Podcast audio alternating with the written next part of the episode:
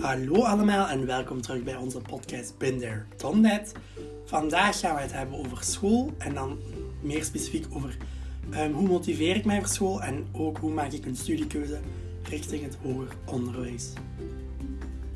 Mijn naam is Nette. En mijn naam is Sander. Ik denk dat wij gekwalificeerd zijn uh, over dit onderwerp, omdat we zelf uh, voor die keuze al hebben gestaan voor het hoger onderwijs. En omdat ik zelf al te maken heb gehad met schoolmoeheid. En mhm. dat is uh, iets zeer vervelend, waar je moeilijk van afgeraakt. Maar ik denk dat ik er wel ben van afgeraakt. En in mijn geval is het dat ik eerst een studierichting heb gekozen en dan na een jaar eigenlijk ben geheroriënteerd, zoals ze dat noemen. Dus ik ben eigenlijk na een jaar veranderd van studierichting.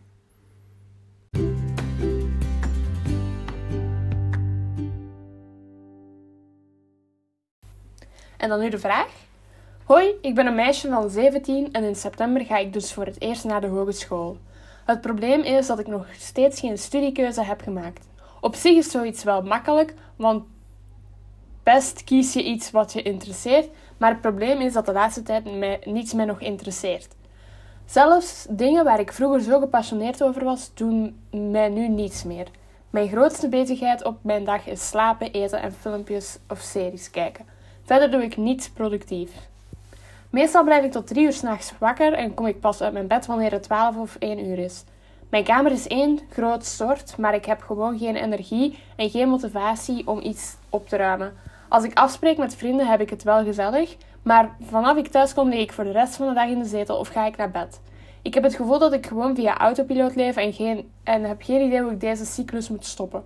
Ik weet dat ik slecht bezig ben en dat mijn levensgewoonte moet veranderen, maar hoe? Het maken van een studiekeuze is iets wat mij natuurlijk ook wel stress brengt. Ik heb nog niet echt een klik met een studie gemaakt en ik vrees dat dit komt omdat mijn interesse en motivatie zoek is. Ik heb het gevoel dat ik gewoon iets ga kiezen omdat de keuze moet gemaakt worden en niet omdat ik echt zin heb om die studie te doen.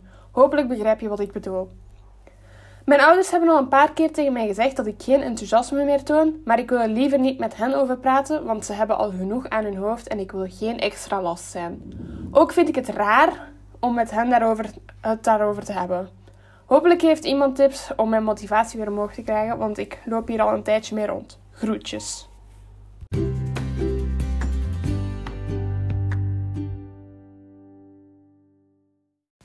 Uh, ik zal eerst beginnen met mijn ervaringen uit te leggen. Uh, na het zesde middelbaar heb ik eigenlijk gekozen om communicatiewetenschappen te gaan studeren aan uh, de KI Leuven.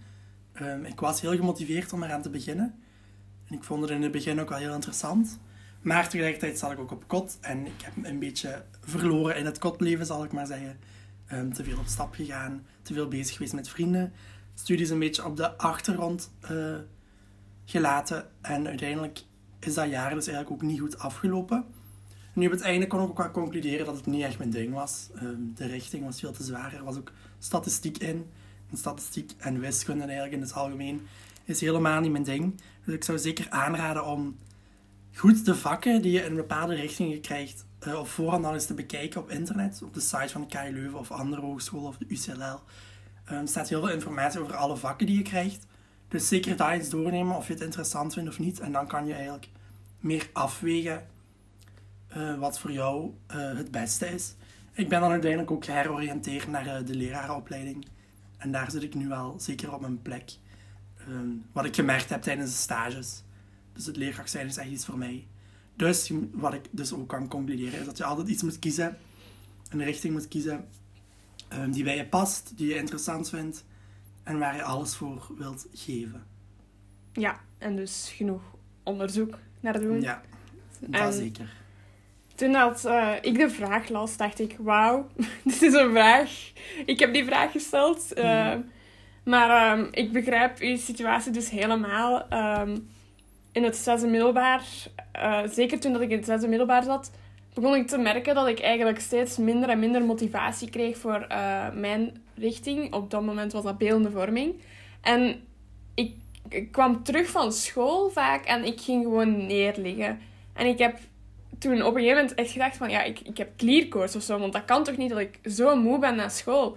Uh, en dan ja, heb ik echt nog moeten zien dat uh, ik alles nog ehm, afgewerkt kon krijgen. Want ik wou eh, afstuderen. Want in het vijfde middelbaar had ik dat dan nog eens meegemaakt. En toen had ik heel slechte kerstexamens gehad.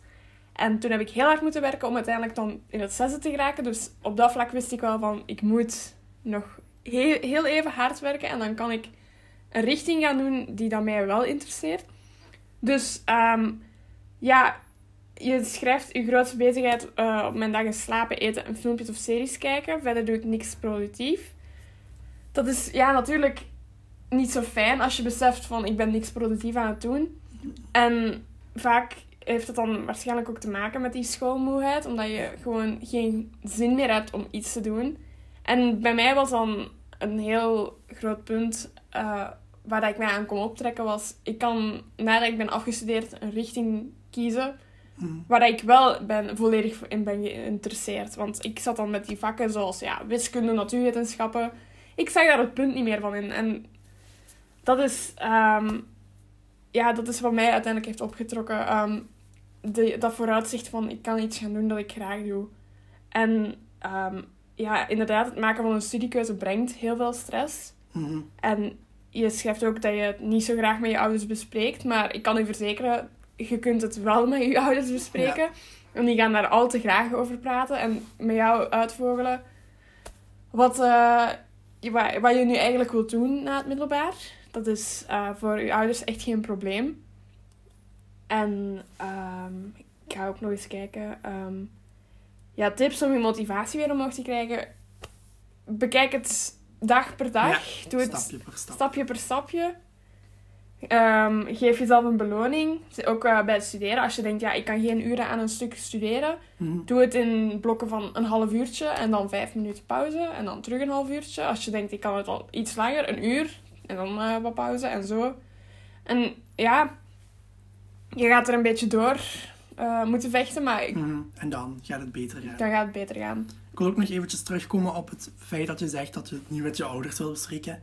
Nu, op die leeftijd, je bent 17 en je wordt bijna 18, denk ik, is het, het is een heel grote beslissing om, te uh, om een studiekeuze te maken, want die studiekeuze gaat waarschijnlijk de rest van je leven kunnen beïnvloeden. Nu, niet in die grote mate zoals ik het nu vertel, maar het is een belangrijke beslissing, inderdaad. Het is een heel belangrijke beslissing. En je ouders gaan je daar zeker mee willen helpen. Dus dat zou ik ook nog meegeven als tip om er zeker over te praten met je ouders of of met je vrienden zelfs, want zij zitten ook in die fase van het leven om die beslissing te maken. En ik denk, ja, Sander zijn voorbeeld, hij zat uiteindelijk verkeerd. Ja. Het was geen ramp, het was geen wereldramp om daarna nog te veranderen. Nee, zeker dus niet. Het is, niet, eh, het is geen definitieve keuze allee, dat je niet meer kan veranderen. En um, je zegt ook in je vraag dat je op autopiloot uh, dat je gewoon via autopiloot leeft en dat je uh, geen idee hebt hoe je die cyclus moet uh, stoppen. Voor mij persoonlijk helpt het om dan eens een keer mijn kamer op te ruimen.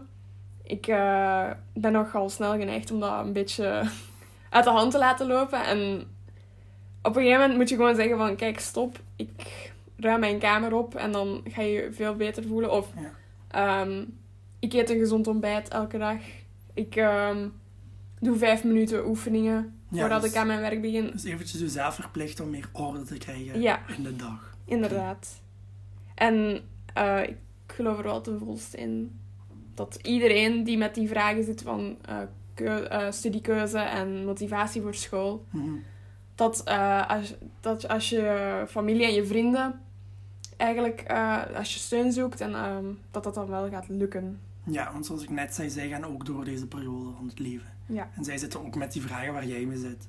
Dus aan elkaar gaan jullie ook heel veel steun hebben. Ja, uw vrienden zitten met die vragen en uw ouders hebben het al meegemaakt. Mm -hmm. exact, ja. Exact, inderdaad. Oké. Okay.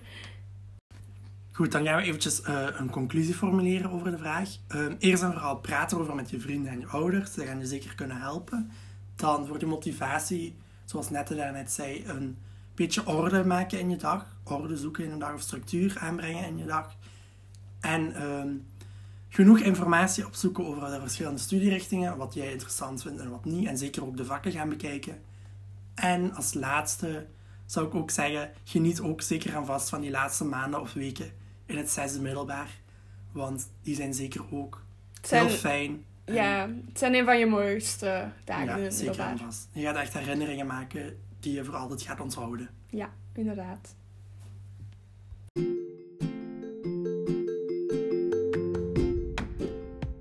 We zijn aan het einde van onze podcast geraakt. Dit was voorlopig onze laatste aflevering. Maar ik wil wel zeggen dat we het heel leuk vonden om te doen. Ja, een leuke ervaring inderdaad. Hopelijk hebben jullie er ook aan, eh, wat aan gehad. En misschien in de toekomst maken we er nog meer.